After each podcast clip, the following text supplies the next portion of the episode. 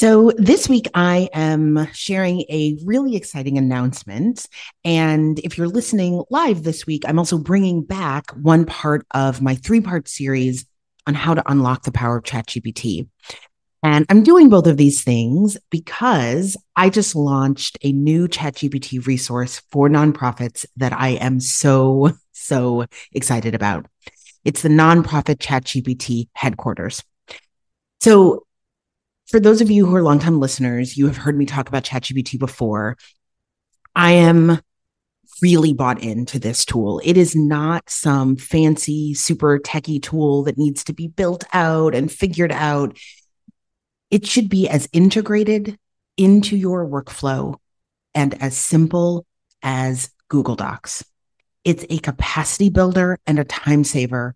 And my goal is to make it easy for organizations, particularly small and growing organizations where time and money and capacity are really an issue to tap into the power of ChatGPT. If you aren't, you're leaving capacity on the table. And I want to help you solve that problem.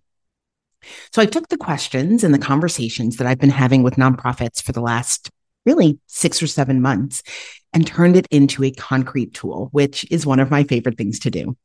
The nonprofit ChatGPT headquarters is an all in one workspace that supports you at every phase of using ChatGPT in your workflow.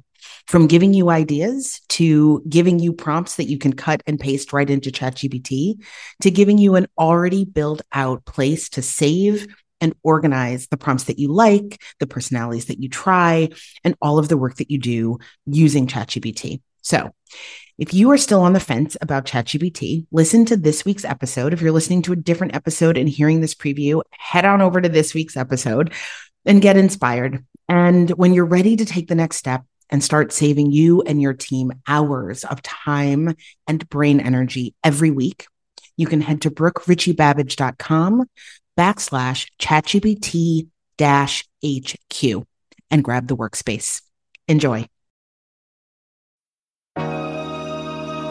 Hi, this is the Nonprofit Mastermind Podcast, and I'm your host, Brooke Richie Babbage. Each week, I do a deep dive into the mindset and strategies and tactics and tools of scaling an incredible high impact nonprofit. I'm so glad you're here. This is six minute strategy for leaders of small nonprofits. Each week, I'll share a quick strategy tip on launching, scaling, or leading your small nonprofit. In this video, I'm going to talk about hiring to fuel growth. I talk in my trainings and in my accelerator program about the importance of thinking about and building capacity. And by that, I mean having the right people in the right roles. And this is really important if you want to scale. But what does that look like in practice? How do you actually build capacity and do this if you are a small, growing nonprofit? Let's start with what not having the right people in the right roles, that is, not having capacity, looks like in practice. You move from meeting to meeting without time to do sense making or to execute. You don't follow up on emails from key donors. You're slow to respond to messages about potential partnerships.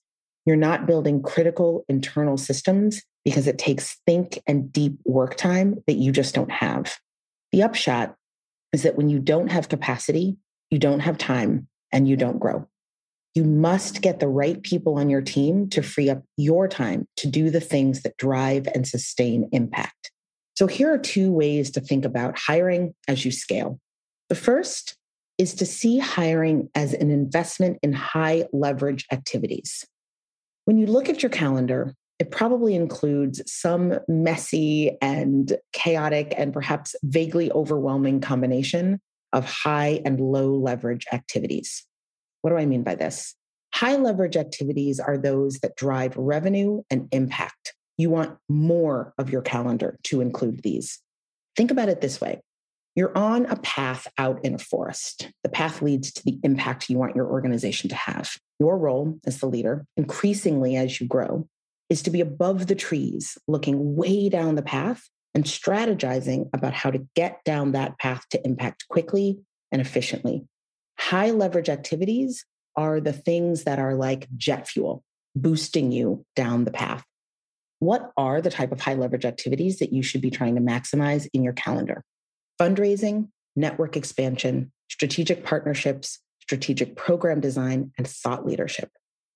Each of these types of activities, when done correctly, has a high return on investment. That means that for every hour you spend, the effect on revenue and impact is significant.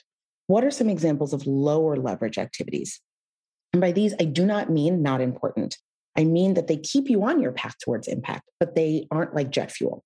These are things like writing newsletters, social media, certain types of program execution, especially as the organization grows, database entry, training volunteers. The more time you spend on these types of activities, the slower and more painful your process of scaling will be.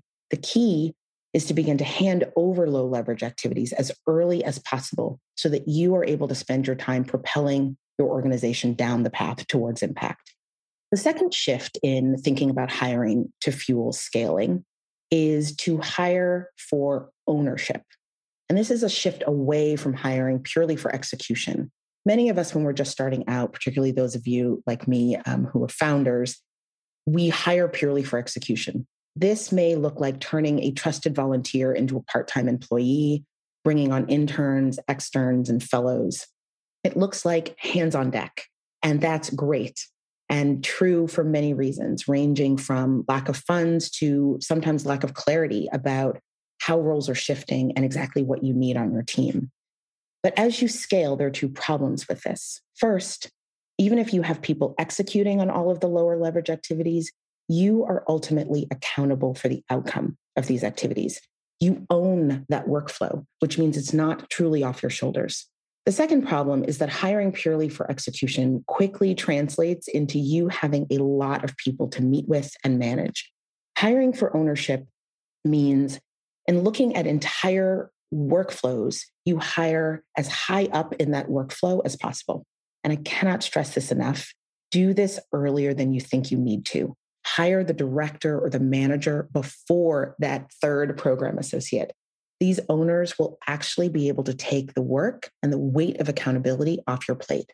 One of the best ways to do this is to take the time to map your processes, the tasks that you are responsible for completing, and turning them into clear standard operating procedures or SOPs for the workflows that you own. Then hand those over and trust the process. If you hire good people, learners, yes, and strategic thinkers, they will be able to absorb and implement your SOPs.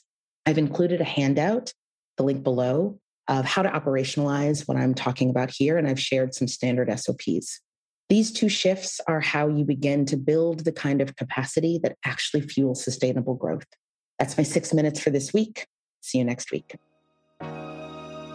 Thank you for joining me for this week's episode of the Nonprofit Mastermind podcast. I always have so much fun doing these episodes definitely check out the links to all the goodies that I mentioned in this episode. You can get that at brookerichiebabbage.com backslash podcast for the show notes.